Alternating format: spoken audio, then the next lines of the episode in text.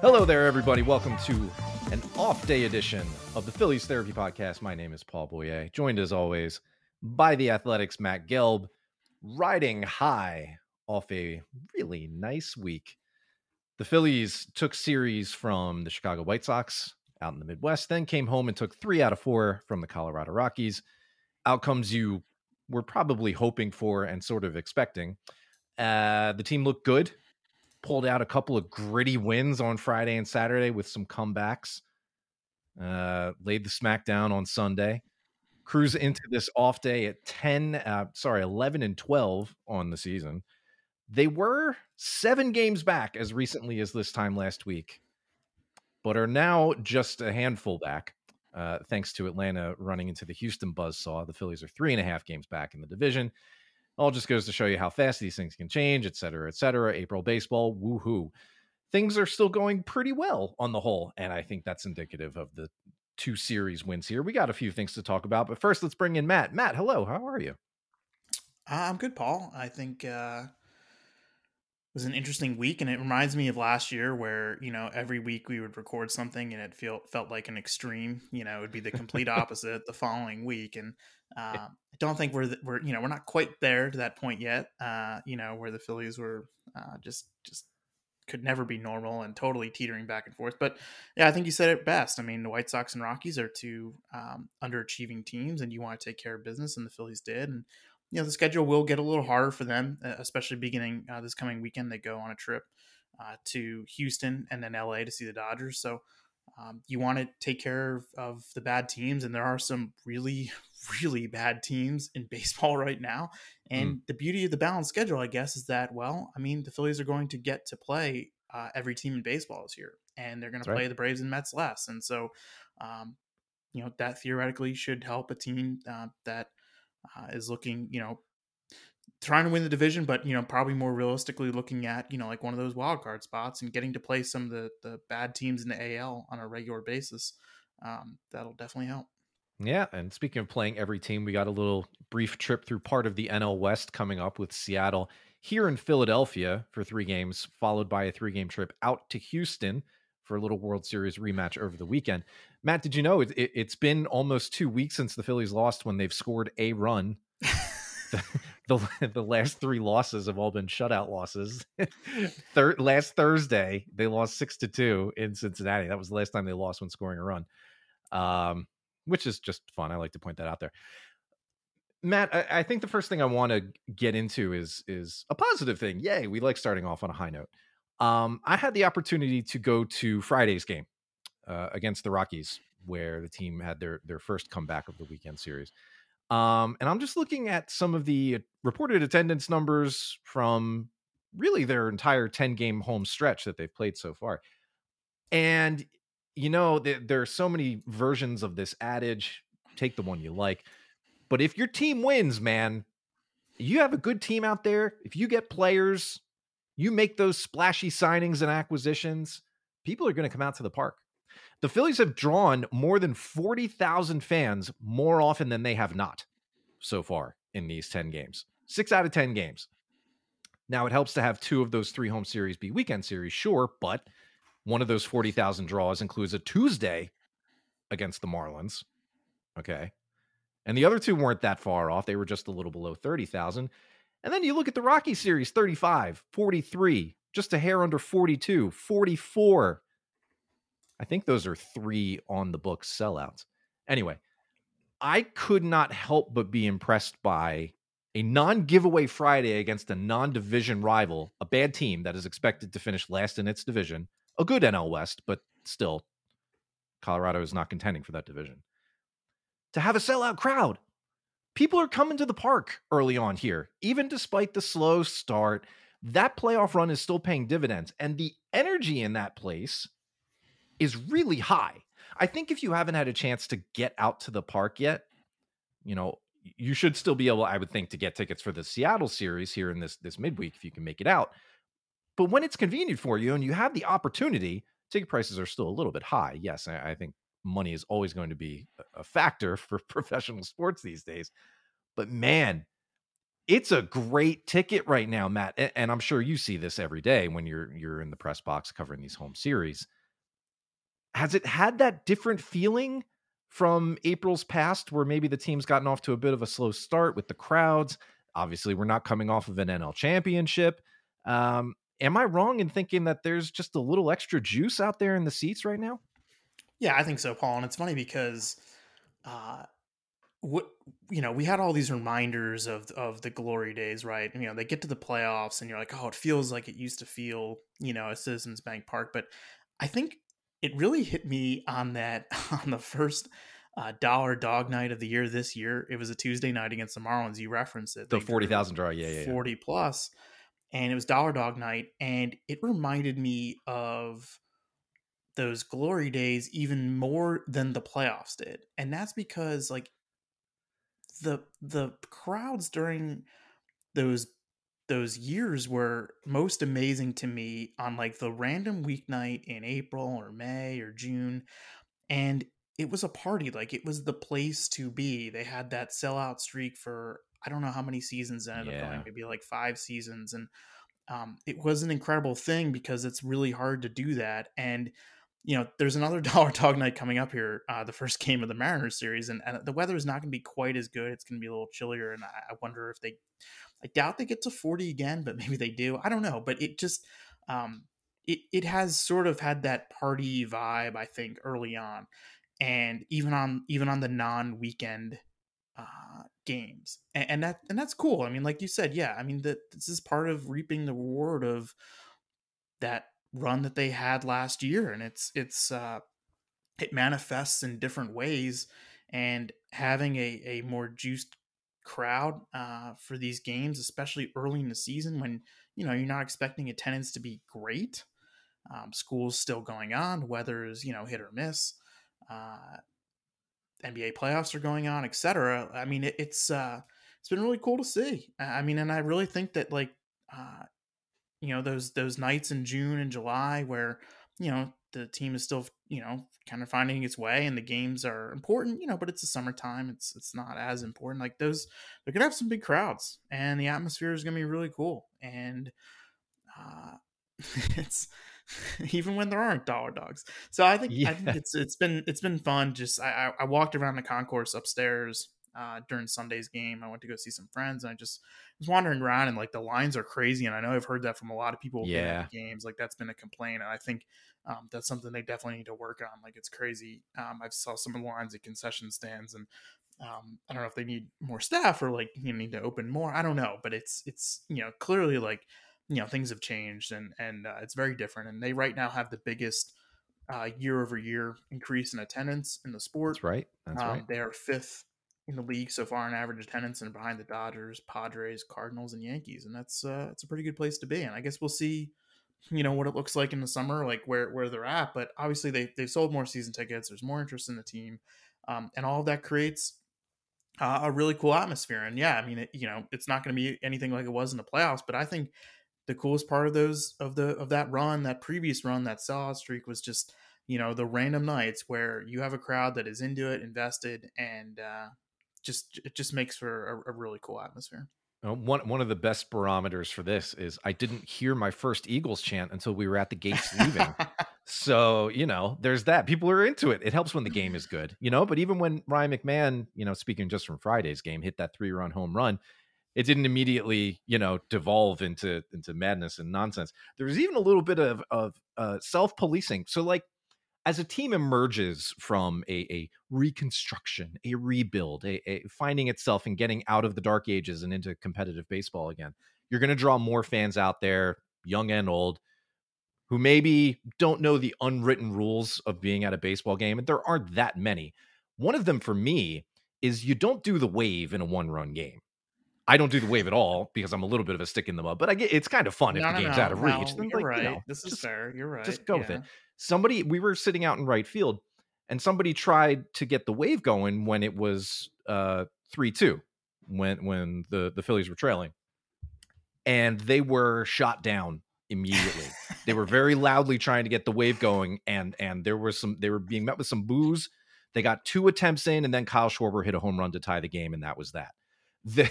The, there are little things like that that also make me feel like there's some life in the stadium. That banter, that back and forth. It was all good natured. Like don't wrong, people weren't like coming to blows or anything like that. It was fun. Um, but it's just nice to see that many people be invested in it. I know it's a little bit of like, oh, please like my sport, blah, blah, blah. I, I don't think of it as a competitive thing between sports. I just would like people to enjoy baseball. That that that is my thing. I would like for more people to enjoy this sport. Um, and to see the team be able to draw this many folks this early in the season for non-marquee games. I mean, again, the three home series we're talking about, the Reds and the Rockies having the Marlins in the division helps, yeah, I guess, but they're not the Braves or the Mets who would draw more. Uh, it's really just encouraging. I, I, like it. I just, yeah, I really I, like it.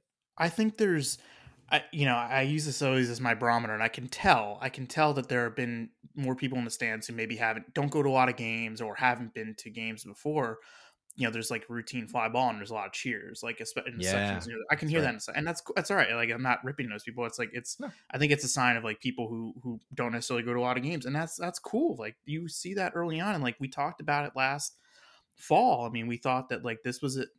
You know, this was a city that had kind of I don't say forgotten about baseball, but it was an afterthought, and and the fact that you know so many people fell back in love or or were introduced or um, you know we're reminded of of you know what going to a game was like or what caring about baseball was like um, that's really cool and i think that's what you're seeing manifest right now. Absolutely. Uh, speaking of draws and, and, continuing to get fans out uh, to see the team at citizens bank park and really elsewhere there is no bigger draw on this team than bryce harper two-time national league mvp matt you wrote for a piece in the athletic uh, a few days possibly a week or so ago uh, with one sentence in there just this is really happening. And the this in this case happens to be Bryce Harper learning first base and being on the fast track to returning to the lineup as a designated hitter. These are not two things that will arrive at the same time. This is not a simultaneous thing. His first game back, he will not be a first baseman. When he comes back to the lineup, it'll be as the DH for a while.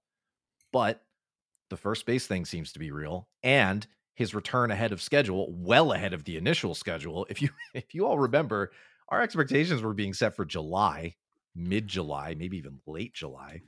That has now moved up significantly.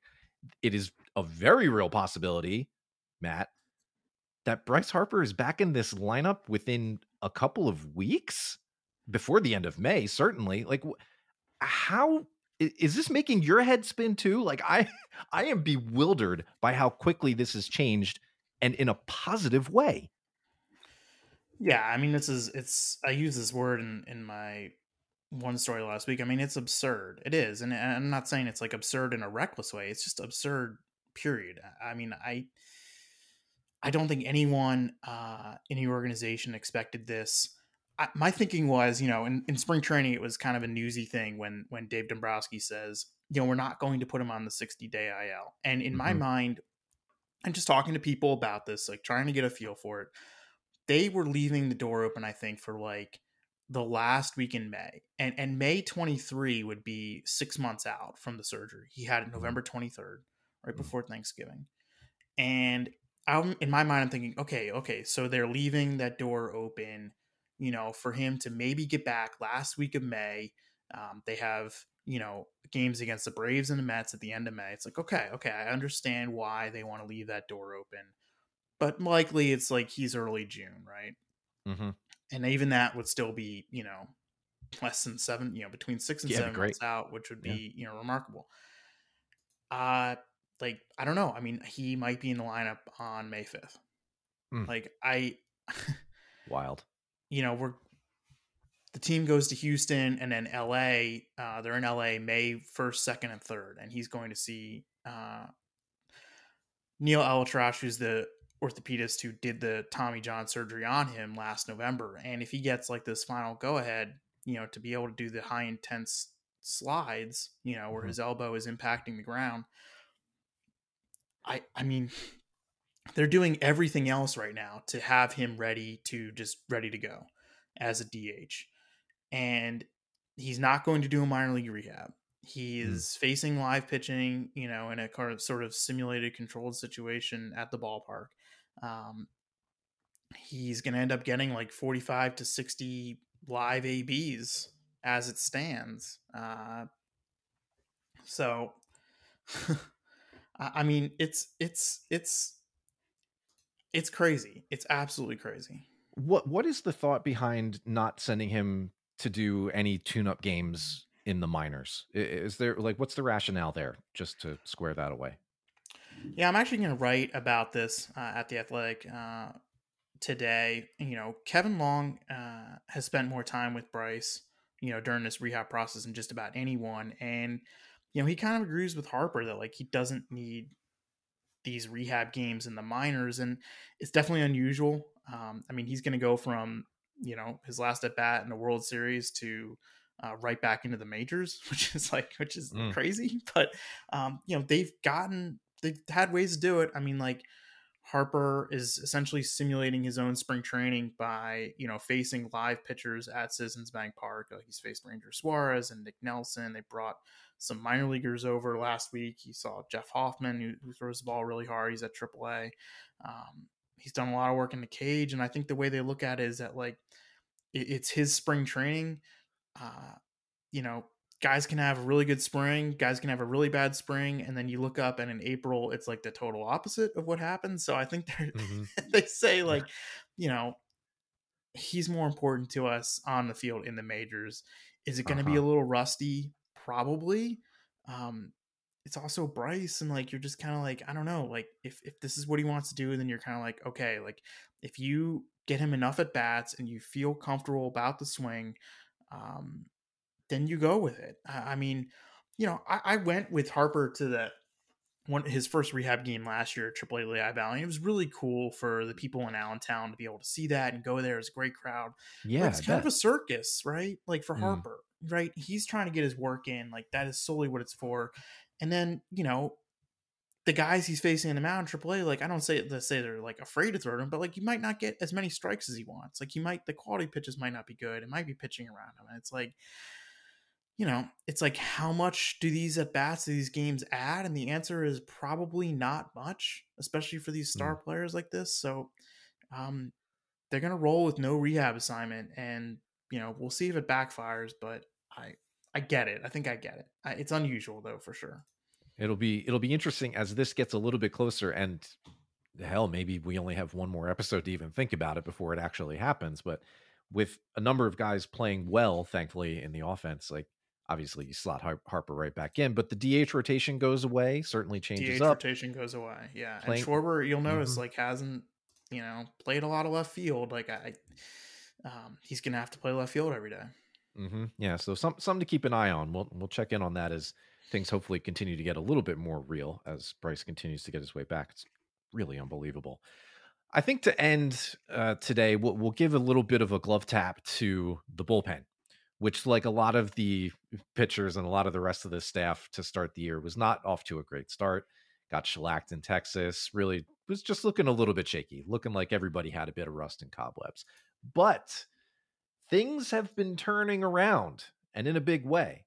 So we did a little back of napkin math and going back to the start of the White Sox series and even actually to uh, the game before that, the end of the last road Red series but let's let's focus on the start of the White Sox series for a second. The bullpen is combined through Sunday to throw 21 innings with a 0.86 ERA, 33% strikeout rate, 4% walk rate, no home runs.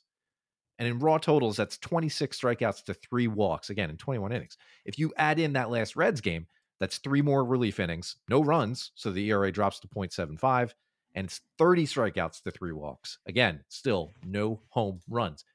Matt, uh, this is quite the role for the bullpen. They are on fire right now. From Alvarado, obviously, still Greg Soto finding his groove, Seranthony looking a little bit better, Kimbrel looking a little bit better. Uh, newcomer Luis Ortiz really holding his own and contributing. Things are looking nice in the back end and the front end of the bullpen right now. Yeah, I think it's funny how it works. It's like once they started getting a little more length from the rotation, they were able to sort of um, clean up the bullpen and sort things out and, and and just get guys settled, right? I mean, they started pitching guys in more um, consistent situations in the game, and you see guys getting into a groove. And like, I, I really think what sticks out to me is Alvarado and Soto, like that tandem of two hard throwing lefties.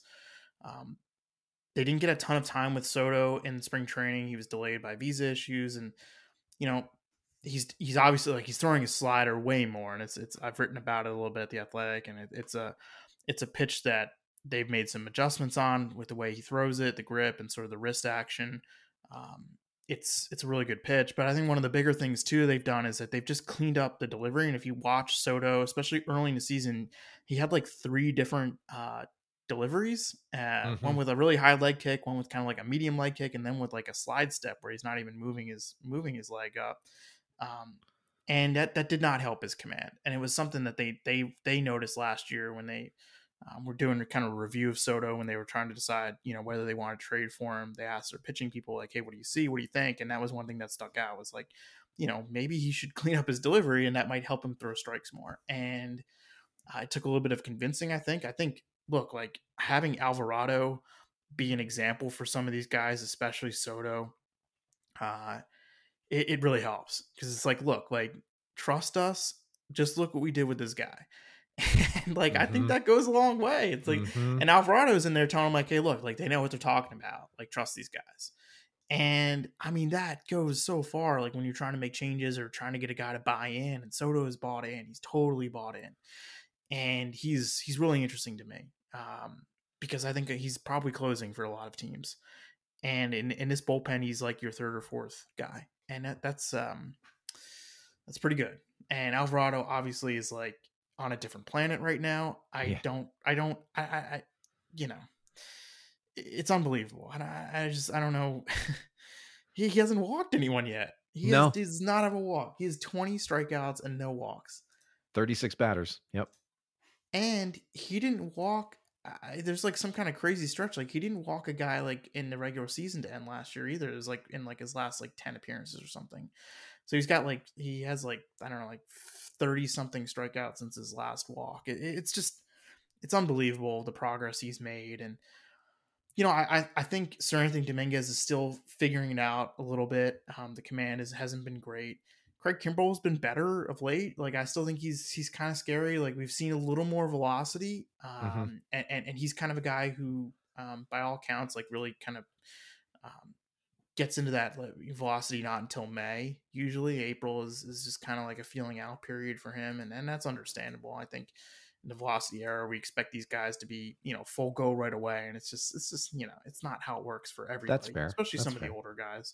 Um, you know he's going to get to, to 300 to 300 saves that's a that's a or 400 saves excuse me and that's a big deal he's four way and they'll, they'll try to get him those spots but um, i think you're going to see alvarado and soto more often the ninth inning um, if the situation dictates so um, you know connor brogdon's looked really nice and like kind of that multi-inning sort of fireman role and i think that's mm-hmm. a role that they want matt, matt strahm to fill at some point you know once they're able to move him back into the bullpen and that will make that unit even stronger.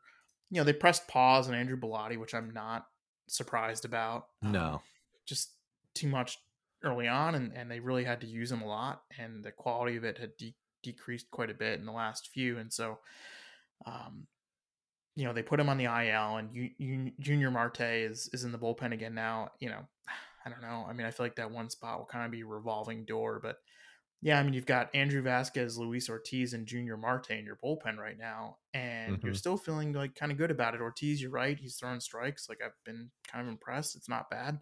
It's like 96 with a decent slider that he throws a lot, and so you know, uh, those are interchangeable parts right now. Like if if one of those guys struggles, or if somebody does well at AAA, they can make a switch, and and they like to have those those sort of flexibility. But um, the overall picture is is quite good right now the Strahm thing is just fascinating to me. First, that he's been as good as he has moving from relief into the rotation. It's been unbelievable. But I'm just looking at, um, you know, slotting him back into the bullpen and thinking about the three big time left handers that are going to be back there now. I'm just looking at what the left-handed relievers and left-handed pitchers, really all of them, have done against right-handed batters so far this season. Alvarado, obviously, he's struck out 14 of the 24 right-handers he's faced. He's given wow. up three hits. Wow. Soto has struck out eight of the 25 that he's faced with four walks, so two to one. Okay, you take that. Strahm has struck out 23 of the 61 right-handers he's faced as a starter. Wow. All three of the the highest opponent's average among those three is 130, and that's Strahm. All of the OPSs are below 500. That is incredible work. Incredible work. And again, that's over 100 plate appearances with the platoon disadvantage from the left handed pitchers. You know, you even throw Vasquez in. He's got five strikeouts to five walks, but they're only hitting 185 against him. And that, you know, that's five singles. You know, Bailey Falter and Christopher Sanchez, yeah, fine. That they're more pedestrian. But the left-handed relievers are done so much work there. It's just it's really tantalizing to think about what this current version of Soto, I mean the last week plus, really the last two weeks. If you add reliever version Matt Strahm, who you can condense a little bit now, and Alvarado going on this run, I mean, he'll come back to earth maybe a little bit. The longer this goes on, the more I question it. He'll come back to earth slightly, uh, it's a force. Maybe not with the names you would expect to hear about, you know, like a like a fearsome hydra of of bullpen guys, but you know, Alvarado, Soto, and Strahm, they got something cooking here. So you know, uh, look, I don't want to get too far ahead of things. We've all seen how things quick, how quickly things can turn, both for good and bad. But right now, there's just there's so much to be encouraged about with some, yeah, especially and, the newer acquisitions. Right, and it just gives the manager flexibility, right? Because you, you don't need to have left on left. Like if you have lefties that you're like, okay, I trust these guys in just about mm-hmm. any situation, it just gives you it just gives you more options, and you feel like you can match up better against just about anybody. And you're right. I mean, it's going to be you know Ranger Suarez is probably gonna he's um, probably gonna get out to a rehab game in the minors um, later this week. I think they okay. want him to do at least two, maybe three, but I, probably two. Um, you know, which puts him on track probably to come back. You know, second week of May, you know, maybe a little after that. But um, I do expect Strahm to go back into the bullpen. And I know people might, you know, kind of question that, you know, just given how he's pitched and compare it to Bailey Falter. But I just think that you're a better team overall with Falter in the rotation and Strahm in the bullpen because – if you decide to keep Strahm in the rotation, you're sending Falter out. Like you're sending him to AAA to keep starting because you want him to start. Mm-hmm. You're not putting him in the bullpen. No. Um, so that means that now you've got Strahm in the rotation, you've got someone else in the bullpen and Falter AAA. And I just think, um, I think you're better off with Falter in your rotation for now and Strahm in your bullpen. Ranger back in the rotation. Do you disagree with me? No, no. I, I they're committed to Falter as a starter, and I think just buying into one he's or the other. Fifth starter. He's yeah. Just, you know, he's look. It's, it, it's all it's I want. not going to be great, but it's not going to be. But he's giving you at least five innings every time, and that's what you want. Sure, that's what you want from your fifth starter. You know, he's been a lot like the rest of the starting pitchers in that there's one event or inning that happens in the middle of these starts that just makes everything look kind of weird, and then everything else is fine. You know, Nola's doing it. Wheeler's doing it. He just did it yesterday. He, he, Falter does it a little bit, but he does it a little more frequently fine, okay, I, am totally cool with this guy being, you know, what number four, number five, what have you. Just as long as they commit to that. You know, I don't want to see them do what they're doing with, with Sanchez still, and like, right. what is he? You know, like I, eh. I just like when there's a plan. Give me time to buy into it too from the outside. Let me see the well, work. I think their plan has been evolve. affected by like the injuries, right? I mean, like they, I, I you know, well, that hasn't helped for sure, right? Maybe with like a full complement of pitchers, like Sanchez becomes a reliever, but I, I just think that they've been um, pushed into like keeping him as a starter just because mm. they kind of need it. We just saw him and they need him as a sixth guy, right. you know, to step in. And now he goes back. He's going to go, you know, pitch every fifth day Triple A. All right, so we'll see how things go. Hopefully, the news stays encouraging. Again, with the week ahead, the test gets a little bit tougher. The Mariners are in Philadelphia for three, starting on Tuesday, and then the Phils start a quick road trip uh, through Texas and out to Los Angeles.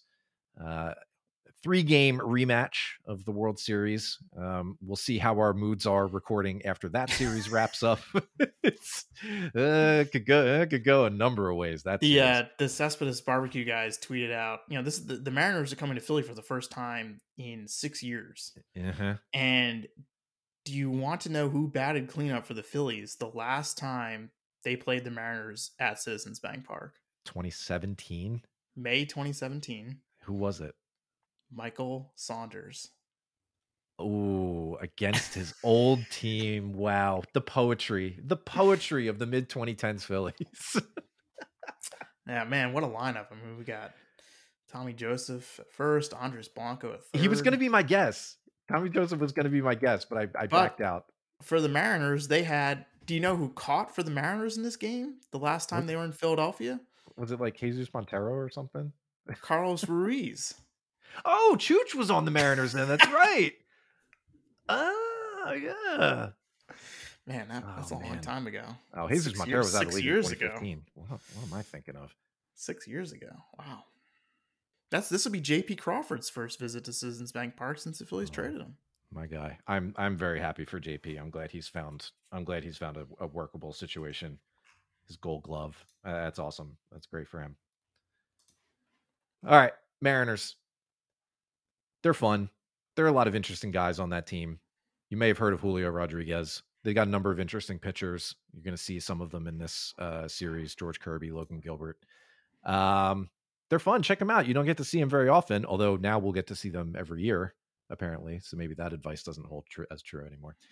The Phillies are 11 and 12. Again, they're hanging in there. They're not out of it. It's still April. The news is good on the injury front right now. Things are trending up. Bullpen looks good. Rotation still warming up a bit. Offense is fine. Um, rejoice, feel happy. This was a good week, and we can you take the good weeks as they come and we'll see how this Mariners and Astros double dip week goes. You, will be able to tell by the tone of our voices this time next week how it went. uh, so remember, as always, to check out Matt's work on theathletic.com. Uh, look for his story coming out on Harper and skipping the uh, the minors on his road to to coming back into the lineup and just God, I, I kind of want to be there that first game when he comes back if it is at home. Oh man, the pop. If it is, you know, Cinco Cinco de Briso, it's possible. It's possible. Ooh. I don't know. I don't know. I mean, it might it might happen. Sorry, no, you're not taking that. It's also Get game out. three of the Sixers Celtics series, so it could be a oh. Pretty busy night at the sports complex. But we'll see. I mean, I'm not. Don't write in ink that he's coming back on May 5th, but I think that the door is certainly open. All right, we'll keep our fingers crossed. Thanks as always to Matt. Go read Matt's stuff. Subscribe to The Athletic. For Matt, I am Paul. We'll talk to you next week.